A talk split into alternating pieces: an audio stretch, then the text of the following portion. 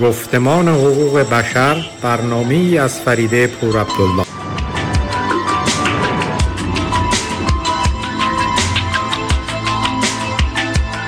تصور کن اگه حتی تصور کردنش سخته. جهانی که هر انسانی تو اون خوشبخت خوشبخته. که تو اون پول و نژاد و قدرت ارزش نیست.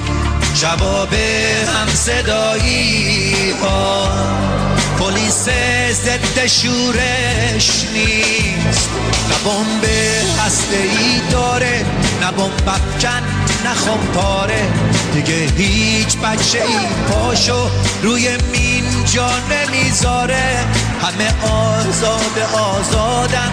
همه بی درد بی دردن. تو روزنامه نمی‌خونی نهنگا خودکشی کردن.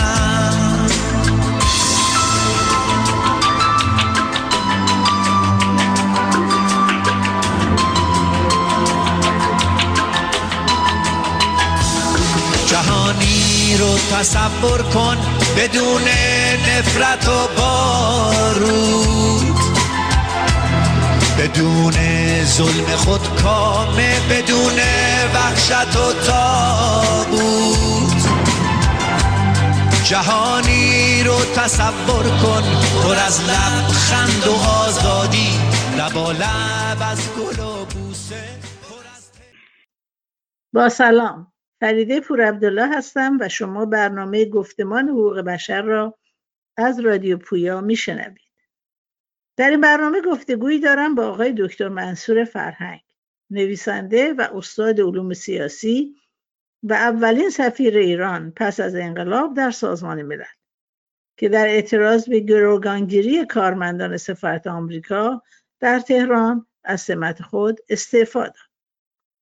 از دکتر فرهنگ دو کتاب به نامهای امپریالیسم آمریکا و انقلاب ایران و مطبوعات آمریکا و ایران و مقالات بسیار زیادی منتشر شده است. از آقای دکتر فرهنگ درباره احکام اعدام سه جوانی که به جرم شرکت در تظاهرات آبان 98 دستگیر و محاکمه شده اند خواهم پرسید و همچنین درباره موضوع بسیار بحث برانگیز پیشنویس قرارداد اقتصادی چین و ایران و پس از گفتگو آهنگی را که برایتان انتخاب کرده ام A Change is Gonna Come با صدای سم کوک رو با هم خواهیم شنید. با ما باشید.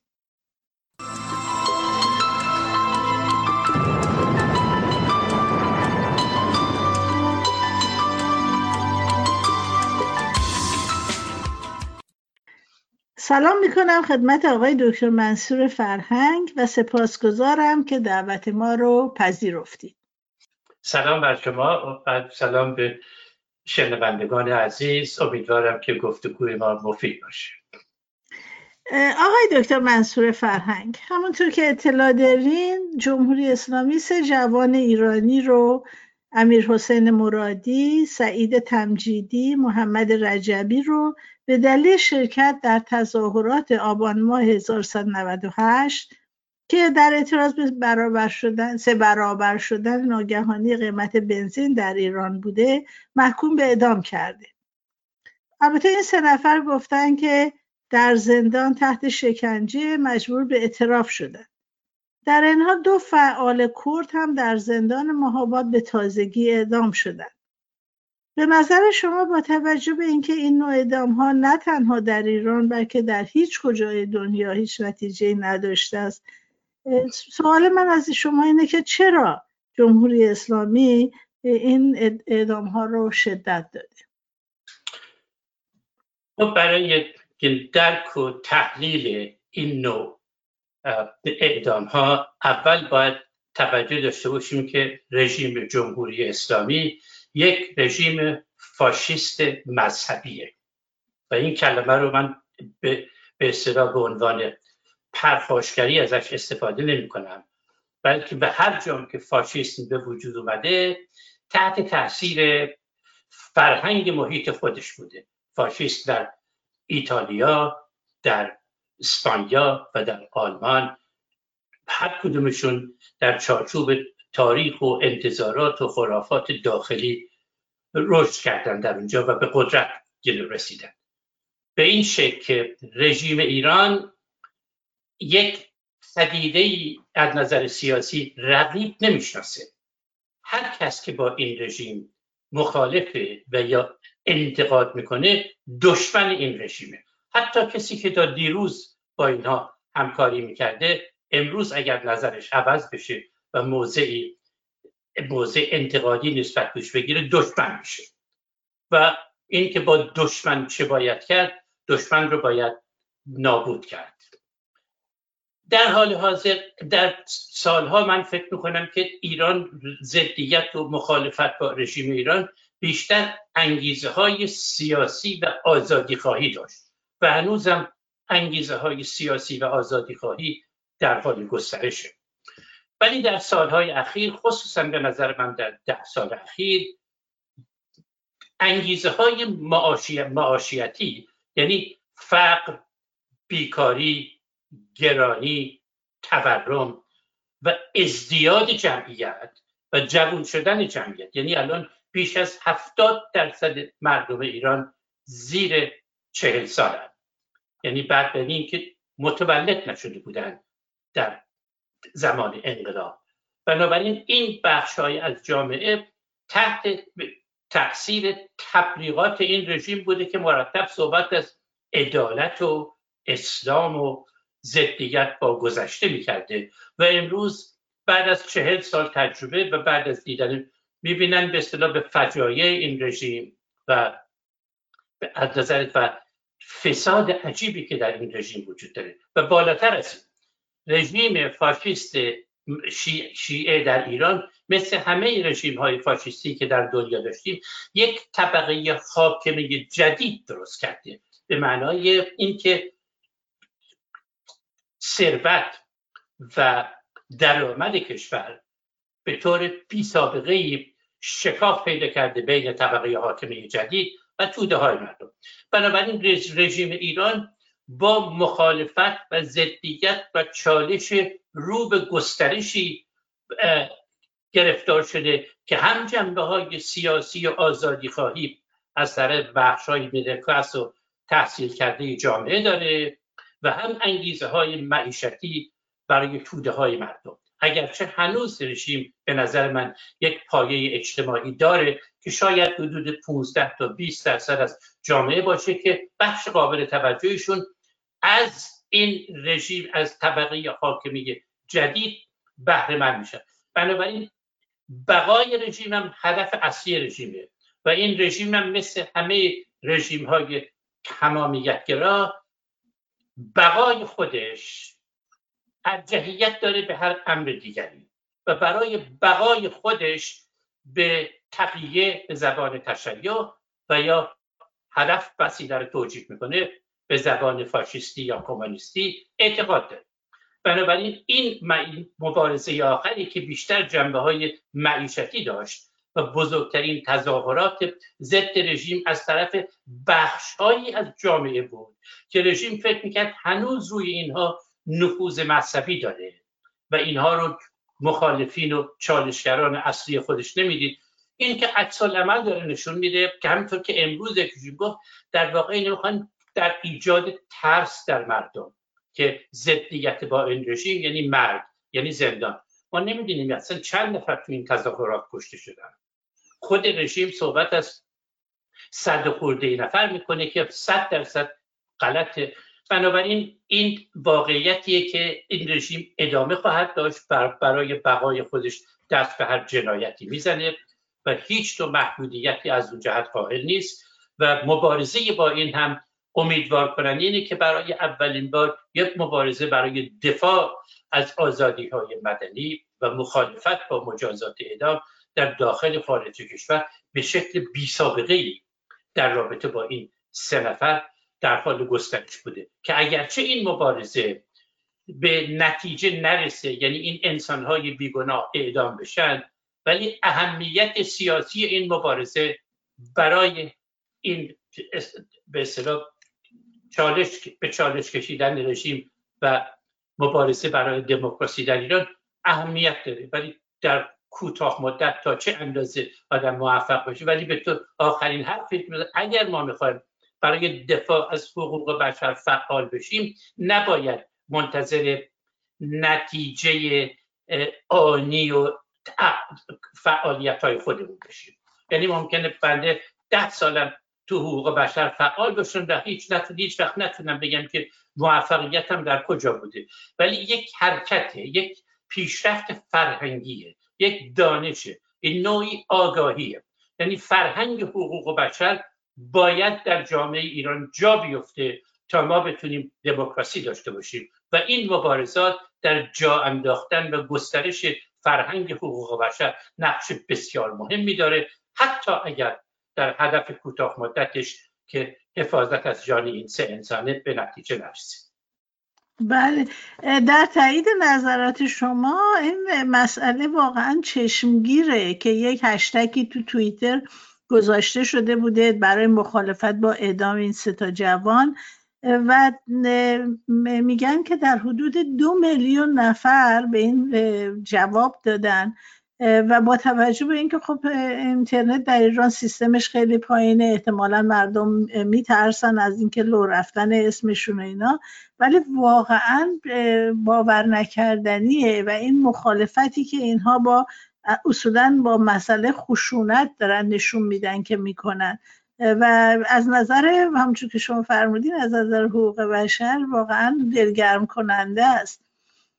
حالا سوال بعدی من این است که خب ایران و مسائل سازمان ملل بخشای حقوق بشریش. کارشناسان حقوق بشر سازمان ملل یک اعلامیه ای دادن از جمله آقای جاوید رحمان که گزارشگر ویژه حقوق بشر سازمان ملل درباره ایران هست و جمهوری اسلامی رو متهم کردند که برای گرفتن اعتراف از این سه نفر اونا رو شکنجه کردند و خواستار رسیدگی به این مسئله و مجازات شکنجه دهندگان شدند شما فکر می‌کنید که آیا اصلا امکان چنین چیزی در جمهوری اسلامی هست که این کسانی که شکنجه دادن به مجازات برسن؟ ببینید متاسفانه در سطح بین المللی حقوق یا قانون به این معنا که تصمیمات قضایی اجرا بشه وجود نداره. یعنی هیچ قانون نمی‌تونه وجود داشته باشه مگر اینکه یک دادگاه و یک پلیسی وجود داشته باشه که اون تصمیمات رو عملی بکنه. هم چیزی در دنیا وجود نداره. بنابراین نقش قدرت در دنیا در فعالیت های حقوق بشری دو تا اصل رو در اونجا همیشه مطرح می‌کنن به صدا به انگلیسی میگن نیمینگ and shaming. یعنی افشاگری بکنین تا این رژیم های ناقض حقوق بشر گرفتار شرم بشن. و این شرم بتونه تا حدودی فعالیت و به تلاشا و جنایات اونها رو محدود بکنه. نفی و نقص حقوق بشر رو محدود بکنه. و این در رابطه بستگی به کشورهای مختلف. و این وقتی ما به یه رژیمی مثل ایران مثل کره شمالی و یا مثل روسیه زمان استالین می‌رسیم اصلا این کشورها مسئله نیمین یعنی شیمین یعنی مسئله افشاگری و شرم ایجاد کردن براشون وجود نداره. یعنی اصلا توی این دنیا واقعا زندگی نمی‌خواد برای خمینی یا برای خامنه یا برای رحمانی برای بقیه اینا این ولی به هر حال این مبارزه ای که باید ادامه پیدا بکنه برای اینکه ما نیاز به این داریم که این فرهنگ گسترش پیدا کنه. امروز مثلا دیدبان حقوق بشر که من نزدیک سی سال عضو به هیئت مشاورین نشستم یا امنستی اینترنشنال که من بیش از پنجاه سال عضوش هستم این تشکیلات رو رژیم ایران میگه اینا تشکیلات سیهونیستی یا تشکیلات سیای آمریکاست و هرگز اجازه نمیده که نمایندگان اینا به ایران برن. و به نمایندگان سازمان ملل هم اجازه نمیده. بنابراین این باز همطور که از اول توضیح دادم این ماهیت این رژیم. بنابراین مبارزه ما امید ما این نیست که ماهیت این رژیم تغییر بکنه. بلکه مبارزه ما اینه که فرهنگ حقوق بشر در بین مخالفین و منتقدین رژیم ایران نهادینه بشه. و بین خودمون اون ارزش ها مورد به رفتار و احترام قرار بگیره. دیر یا زود این رژیم سقوط می‌کنه. نمی‌دونیم کی و چگونه. تاریخ به ما این متاسفانه دانش رو نمیده. ولی از اینکه این رژیم مثل رژیم های مشابه سرش به سنگ می‌خوره خصوصا در جامعه ای مثل ایران که علیرغم تمام فشارهایی که این رژیم آورده مخالفت با این رژیم فعالیت بر ضد این رژیم در حال گسترش بوده در این چهل سال گذشته. تا جایی که حتی تعدادی از افراد در درون خود این رژیم تحت تاثیر واقعیات قرار گرفتن و ازش انتقاد کردن مخالفت کردن و بهای سنگینی هم دادن. بنابراین این مبارزه ادامه داده ولی توجه داشته باشیم که وقتی ما صحبت از حقوق بشر می‌کنیم امید اصلی فعالیت های حقوق بشر این نیستش که خامنه ای و شرکا از فاشیسم مذهبی خودشون دست بردارن. و روشی انسانی و قانونی با اتباع جامعه داشته باشن نه هدف اینه که فرهنگ حقوق بشر رو در جوامع و گروه های منتقد و مخالف این رژیم گسترش بدیم و نهادینش بکنیم. برای اینکه دیر یا زود همین گروه ها حالا نسل بعدی خواهد بود. باز وقتی آزادی پیش اومد همونطور که در ببینید مثلا در زمان مصدق در تاریخ خودمون باید عبرت بگیریم. متاسفانه فهم و درک تاریخ همیشه از عقب میاد. یعنی برمیگردیم به عقب در حالی که زندگی رو به جلوه. اینه که فعالیت هایی که امروز می‌کنیم می‌تونه از گذشته عبرت بگیره. زمان مصدق حزب توده ایران که بزرگترین حزب بود و بخشی از جالبترین متعددترین باسوادترین و به نظر من واقعا آزادی خواهترین نظر جامعه رو تحت تاثیر خودش گذاشته بود. ولی به دلیل مطلق اندیشی و به دلیل اطاعت کورکورانه از رهبری وقتی رهبر می‌گفت مصدق رو بهش می‌گفتن سگ زنجیری امپریالیست خیلی از افراد حزب توده می‌دونستن که این صحیح نیست و واقعا ناراحت بود. ولی رهبر گفته بود و باید دنبال روی بکنه.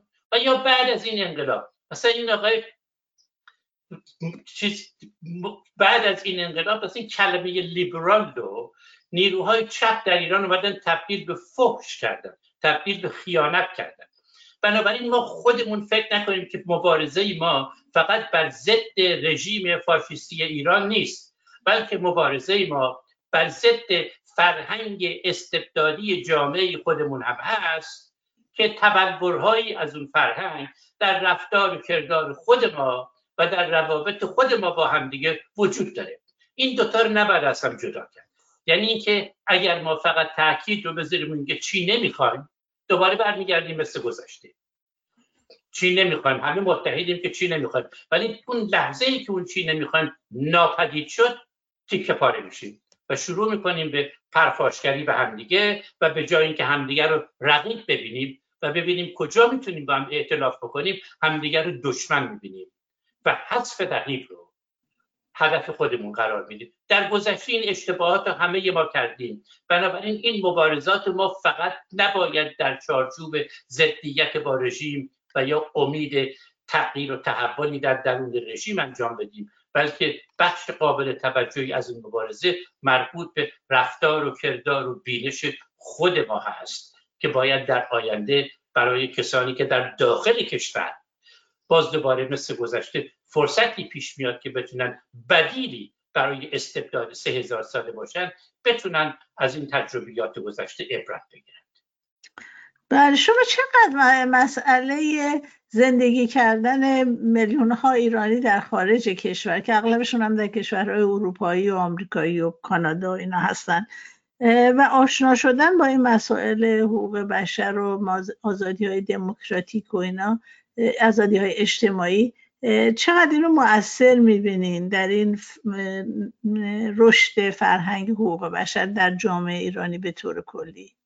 در این سه اتفاق, اتفاق چند اتفاق در اینجا افتاد یکی این که مدینه های فاضله ای که بخش های قابل توجهی از روشنفکران ما رو تحت تاثیر قرار روشنفکران تمام دنیا رو تحت تاثیر قرار بی حال ماویس بود اتحاد جماهیر شوروی بود. این مدینه های فاضله از بین رفتن.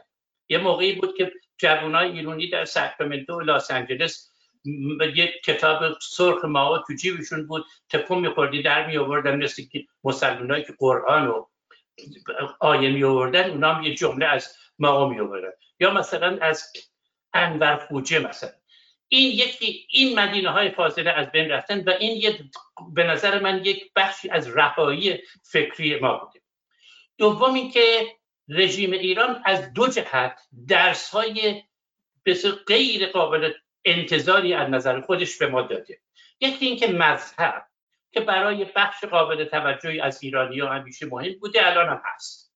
کسانی که مبارزه حتی ادهی که از مصدق حمایت می‌کردن بر ضد شاه بودن اعتقاد به آزادی خواهی و کسرت گرایی داشتن مذهبی هم بودن که این افراد چون خودشون به عنوان یک فرد مذهبی می‌گفتن که دین می‌تونه آزادی خواه باشه بله یک فرد مذهبی می‌تونه آزادی خواه باشه. ولی وقتی دین ایدئولوژی یک کشور شد اون میشه فاشیست.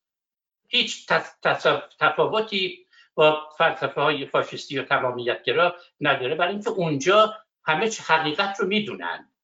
یکی این درس بزرگی بوده که ما از این اینها گرفتیم و دیگر این دوتا و این که مدینه های فاضله از بین رفتن و این درس مذهبی رو از این رژیم گرفتیم اهمیت آزادی های مدنی رو به نظر ما خیلی زیاد کرده. به بیان دیگه خلاصه بکنم اون چیزی که دائم تمام ایرانی ها امروز صحبت از دموکراسی می‌کنن. و دموکراسی یه فرض ننوشته شده داره که بی نهایت مهمه که اگر ما اون فرض ننوشته شده رو حذف نکنیم و اون فرض در رفتار و کردار و گفتار ما تاثیر نذاره دموکراسی رو نفهمیم. و اون فرض ننوشته شده چیه؟ اون اینه که آدما آمریکایی ایرانی روسی عراقی فرق می‌کنه هر که جامعه ای باشه که این آدما می‌خوان در اونجاها زندگی کنن به طور اجتناب ناپذیر اختلاف عقیده دارن اختلاف سلیقه دارن اختلاف اعتقادی دارن منافع اعتقاد سلیقه و استکاک فکری دارن. کلچ of ایگوز اینا آدم می‌بینه همه تو خونه هامون هم هست. با خان دوستانمون هم هست تو خانواده همه این یه واقعیت است که آدم هنوز هیچ بشری هیچ کشوری در سراسر تاریخ نتونه اینا رو از بین ببره. ولی کشورها میگن خب این در درون این واقعیات ما چه نوع نرمشهایی می‌تونیم نشون بدیم؟ چه نوع نهادهایی می‌تونیم درست بکنیم؟ چه نوع قوانینی می‌تونیم وضع بکنیم که بتونیم با هم بسازیم و همدیگر رو رقیب ببینیم؟ رقابت می‌کنیم ولی دشمن نمی‌بینیم. اگر این رو ما تا این رو حذف نکردیم دموکراسی می‌تونه به عنوان یه انشا به عنوان یه سخنرانی مطرح بشه. ولی به عنوان روانشناسی انسان اونطوری جا نمیفته مگر اینکه ما این یعنی کسرت گرایی در جوابع مدر و این فکر همیشه هم در تاریخ بوده و دو هم هست که با این وضع بشه زندگی کرد. یکی استبداده که یکی از بالا بیاد بزن سر همه و یا یک دموکراسیه که بیان و قوانین و مقرراتی بزنن که رقابت همزیستی بکنن به رقابت بکنن. ولی در چارچوب قوانین و اصول و مقرراتی که مورد توجه هم نه اینکه نتیجه رو دوست داشته باشیم نه. روند دوست داریم. نوع تصمیم گیری رو بهش متحدیم. بنابراین می‌سازیم با نتیجه ای که میده و اگر مخالفیم مبارزه می‌کنیم برای تحقیقش این هنوز مثلا در مصر خیلی جالبه که در مصر مبارزه ای که بر ضد رژیم به دیکتاتوری در اونجا شد حسنی مبارک شد زنان مصر نیروهای لیبرال و چپ مصر این مبارزه رو شروع کردن. این مسلمان ها قسمت های آخر بود که به اونها پیوستن. ولی وقتی حسنی مبارک افتاد این اتحاد بی نهایت جالبی که مصری داشتن که چین نمی‌خواستن they were واقعا متحد و کارهای بی نهایت جالب. ولی وقتی حسنی مبارک استعفا داد رفت اونجا سوال رسید که چی می‌خواین؟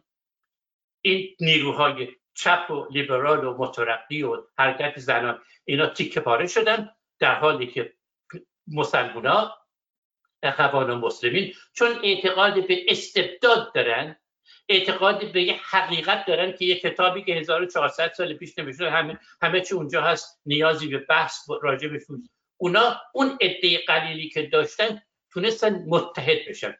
نیروهای مترقی در مصر اون اوائلش وقتی مبارزات ریاست جمهور رسید یازده تا کاندید داشتن. اخوان مسلمی یه دونه داشت. اگر اون یازده تا کاندید و تمام وقت من دنبال می‌کردم درس می‌دادم اون موقع با دقت دنبال می‌کردم واقعا دردناک بود که وقت و انرژی بسیاری از این گروه ها صرف بی اعتبار کردن بی اعتبار کردن و مخالفت و حذف همدیگه می‌شد. بنابراین این مبارزه برای حقوق بشر رو باید تو این چارچوب کلیتر ما ببینیم. نه اینکه فقط یک مقدار شعار بدیم و یک مقاله بنویسیم. بلکه ببینیم که ارتباطش با رفتار کردار امروز ما و درسی که ازش می‌گیریم برای آیندگانی که در داخل کشور مبارزه می‌کنن چی؟ بله. خیلی ممنون. آقای دکتر من یه سوالی ازتون دارم که شاید به بحث قبلی ما ارتباطی نداره ولی کلا از اونجایی که متوجه شدم که یک دلهورو تشویشی رو در اذهان بخشی از ایرانیان به وجود آورده فکر کردم از شما که مسائل سیاسی رو بسیار از نزدیک دنبال می‌کنین و در این حال متخصص حقوق بین هم هستین. این سوال رو بپرسم و اون درباره این مذاکره است که ایران داره با, با چین می‌کنه در مورد یک توافق نامه ای که البته خیلی برای بسیاری که انسان با خب تشویش و نگرانی به وجود آورده. خواستم بپرسم که آیا شما می‌تونیم به شنوندگان ما بگید که اصلا این چه توافق نامه ای هست چه چیزی در اون هست؟ و اینکه صحبت های خیلی زیاد و گاهی هم متناقصی آدم در این مورد میشنوه.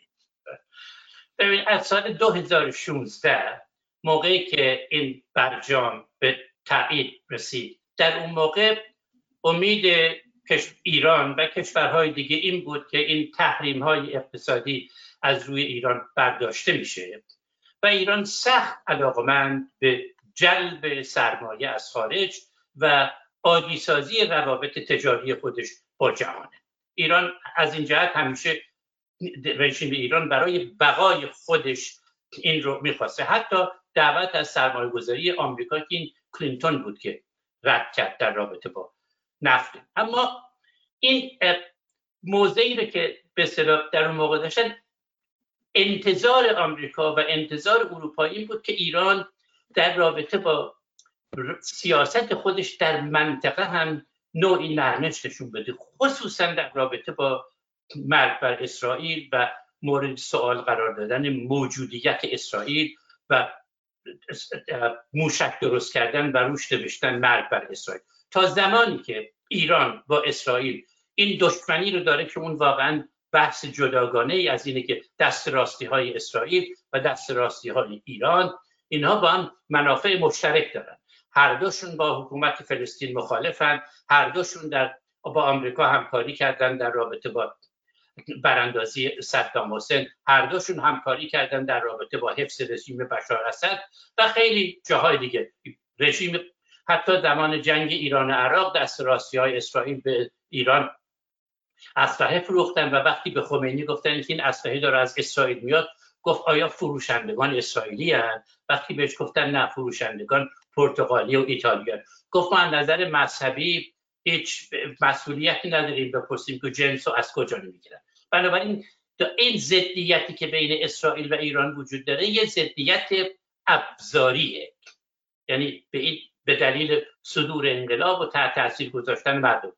و با این بنابراین اون انتظاری که ایران و غرب و آمریکایی‌ها داشتن در رابطه با عادی سازی روابط تجاری اتفاق نیفتاد و بعدا این آقای ترامپ اومد سر کار که این به کلی کشید کنار. ولی مذاکره بین چین و ایران در سال 2016 شروع شد و امید این بود که امکانات فعالیت اقتصادی بین دو کشور گسترش پیدا بکنه. توجه داشته باشیم که شورای امنیت در دوران پرزیدنت اوباما شش قطعنامه تحریمی علیه ایران تایید کرد و چین و روسیه به هر ششتا رأی مثبت دادن و نقش بسیار مثبتی در رابطه با خواسته های آمریکا و شورای امنیت ایفا کردن حالا چین منتها سیاست خارجی؟ سیاست خارجی این یه سیاست صد درصد تجاریه.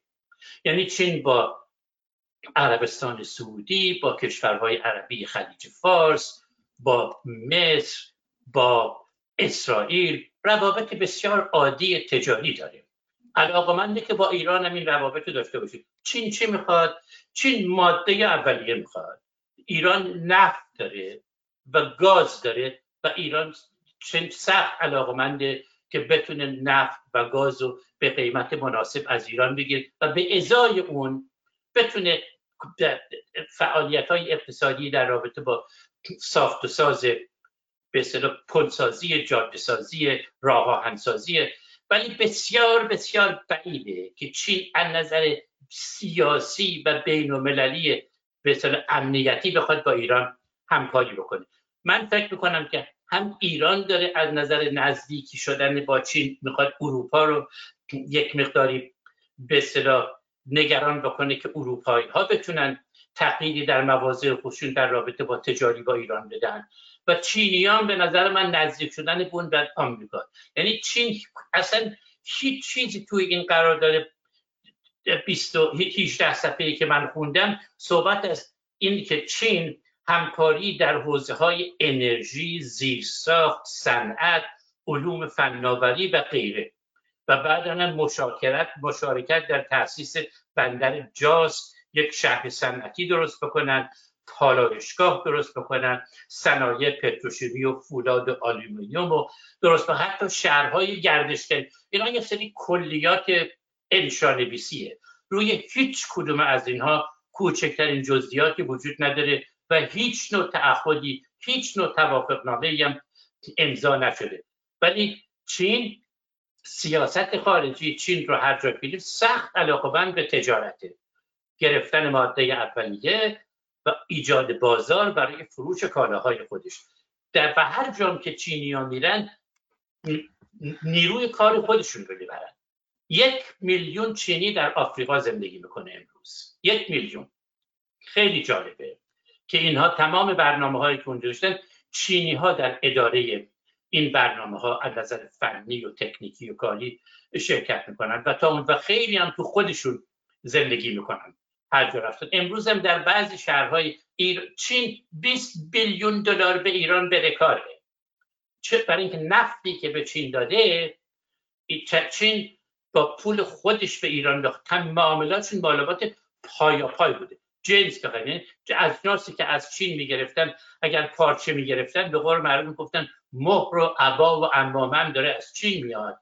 یعنی صنایع داخلی که این چیزها رو درست می‌کرده ضرر می‌بینن. برای اینکه این تنها راهیه که ایران بتونه نفت به بفروشه ولی چون دلار نمی‌تونه بگیره باید جنس بگیره یا یان بگیره پول چینی بگیره که فروش اونم در روابط بین بسیار بسیار محدوده. این که هیچ اتفاقی تا حالا نیفتاده و اگر هم چینی یا قراردادی در وجود مطمئن هستم من که اینها هرگز تعهدی نمیدن که قابل تغییر نباشه.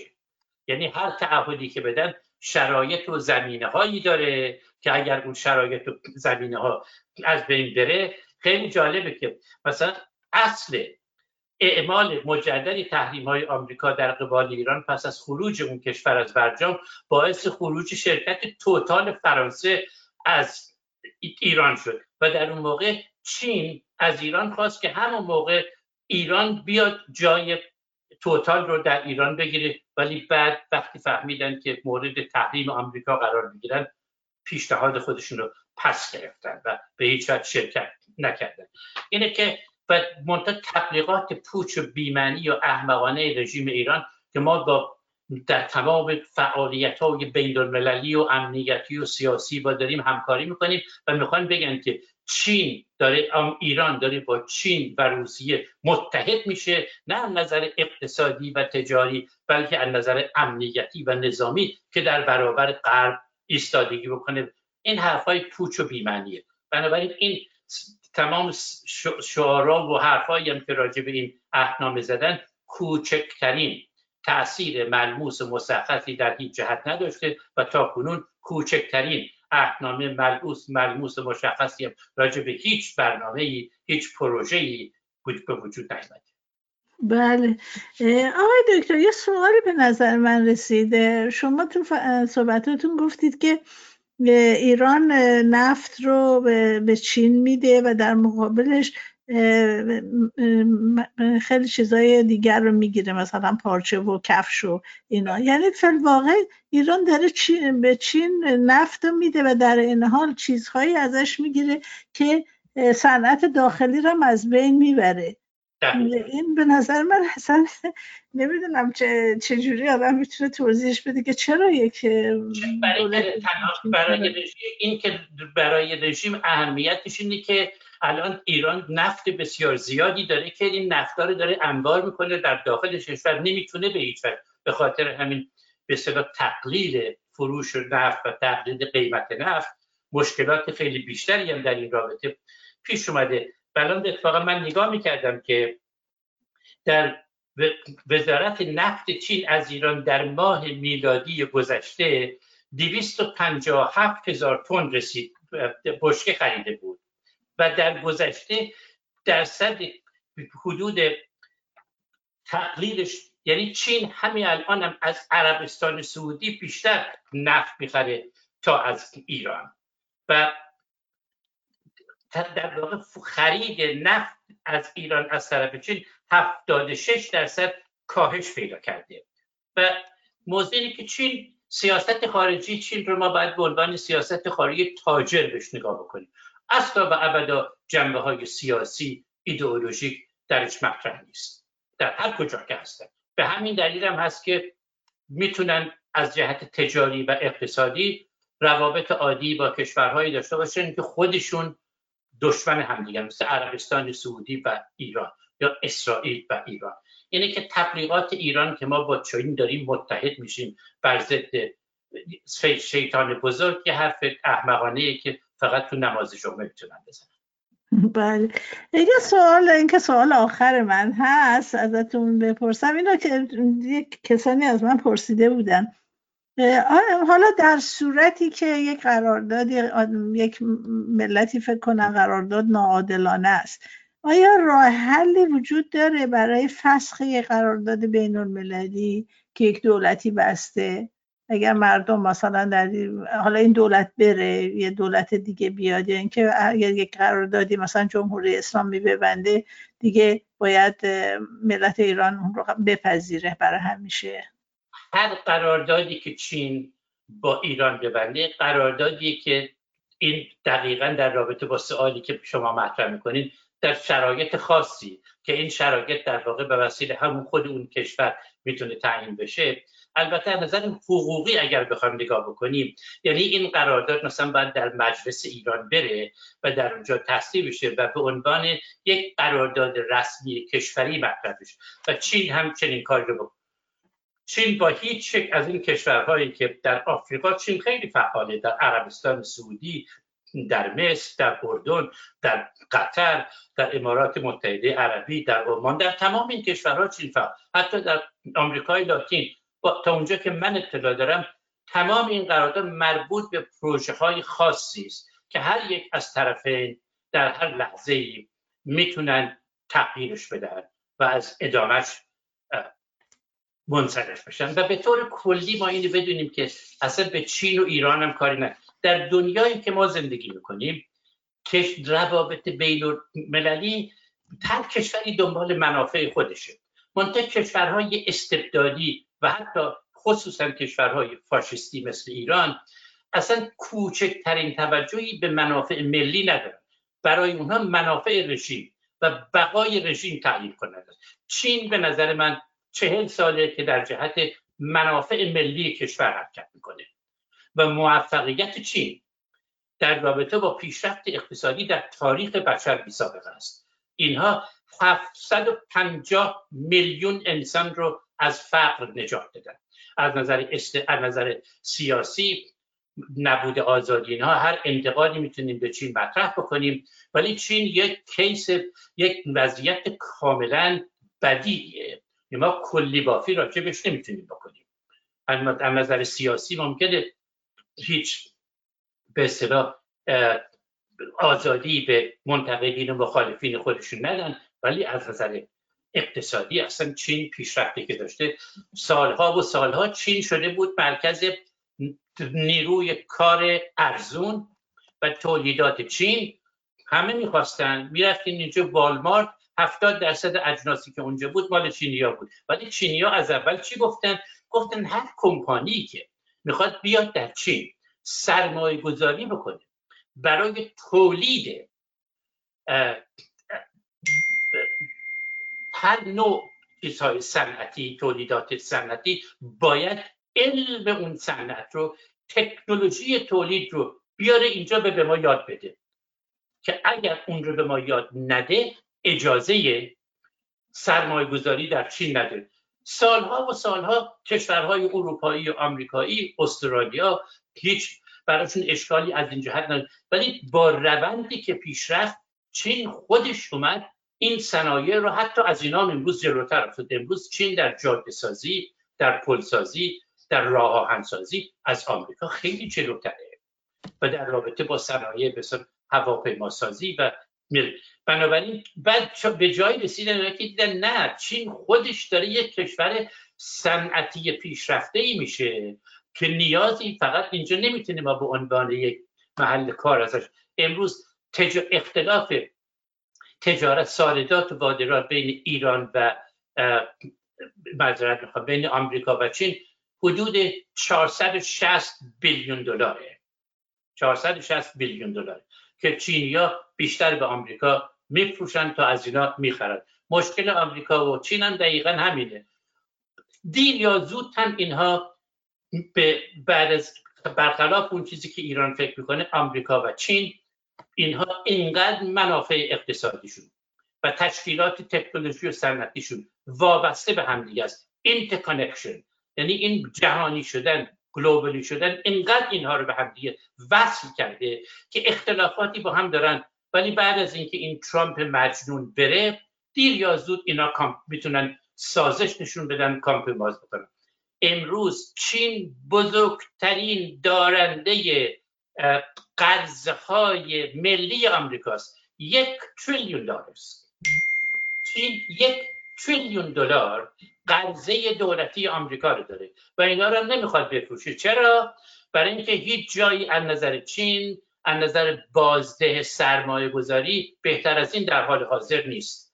بنابراین کشوری که یه بیلیون دلار قرضه دولتی یه جای دیگر رو داره هرگز نمی‌خواد که اون که بزرگترین بازار صادرات چین آمریکاست. هرگز نمی‌خواد. و امروز یکی از بزرگترین مراکز تولید بسیاری از ابزار صنعتی که در آمریکا ما ببینیم قسمت های مختلفش از چین میاد. اینا با هم سازش می‌کنن و به هر حال با کامپرماز سازش یعنی برخلاف گذشته که ابرقدرت ها برای نابودی همدیگه فعالیت می‌کردن و مشکلات اقتصادی کشور به نفع خودشون می‌دیدن امروز آمریکا و چین انقدر به همدیگه تنیده شدن. اروپا و چین انقدر به همدیگه تنیده شدن که این نیروی چینی که در حال گستره که یک ابرقدرت جدید دنیا بشه به هیچ وجه نمی‌خواد که اروپا و آمریکا از جهت اقتصادی و بازار ضعیف بشن. و بله. ایران هم و آمریکا هم هرگز اینو در رابطه با اینا چی می‌خوان؟ می‌خوان بازار چین رو گسترش بدن بیشتر اجناس خودشون رو بفروشن. بنابراین ایران هنوز تو چارچوب امام زمانی و تو چارچوب دوازده امامی حسن و حسین و تقی فکر می‌کنه و فکر می‌کنه که چین و آمریکا دشمن همدیگه میشن و ایران و چین با هم دوست میشن بر ضد آمریکا. این واقعا یک یک جهل بی سابقه ای می‌خواد که کسی در دنیای امروز اینطوری فکر کنه بله. خیلی ممنون آقای دکتر منصور فرهنگ از وقتی که به ما دادین و اطلاعاتی که دادید و خیلی از مسائل رو باز کردین. امیدوارم بیشتر شما رو در برنامه های آینده داشته باشیم و بعد از ظهر خوبی رو براتون آرزو می‌کنم.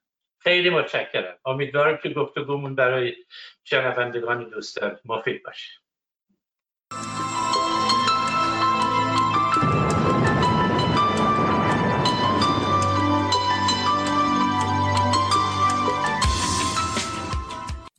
در اینجا به پایان برنامه می‌رسیم. آهنگی که برایتان انتخاب کردم A Change is Gonna Come با صدای سمکوک است. درباره تبعیض نژادی است که مبارزه بر علیه اون امروزه در آمریکا شدت بیشتری گرفته است. و به خصوص با شرکت فعالانه گسترده و بی سابقه سفیدپوستان آمریکایی در حمایت از حقوق آفریقای تباران به نظر می رسد که تغییر در راه است. در این آهنگ سمکوک می‌خواند من در کنار رودخانه به دنیا آمدم. توی یک چادر کوچک و درست مثل همان رودخانه همینطور در حرکتم. زمان خیلی خیلی زیادی گذشته است ولی من می‌دانم که تغییر خواهد کرد. زندگی کردن خیلی سخته ولی من از مردن میترسم.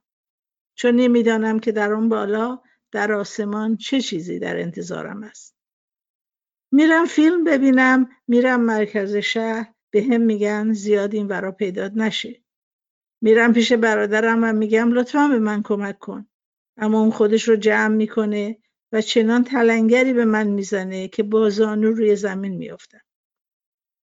زمانهای زیادی بوده است که فکر کردم نمی‌توانم زیاد دوام بیاورم. ولی الان تواناییش رو دارم که ادامه بدم. زمان خیلی خیلی زیادی است که منتظرم اما می‌دانم که تغییر خواهد کرد. همراه با دوست عزیزم سودابه که زحمت کارهای فنی برنامه رو می‌کشه شب و روز خوشی برایتان آرزو می‌کنم. سالم بمانید.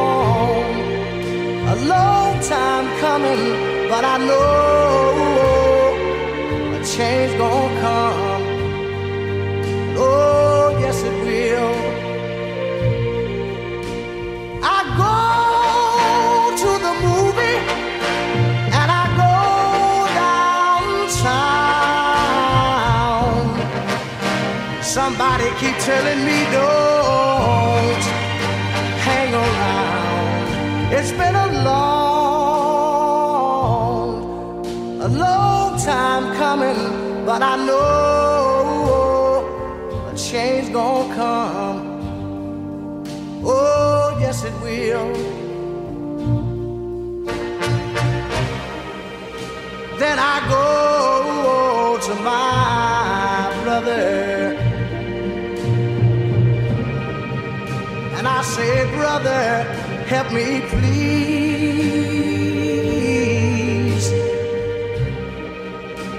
But he winds up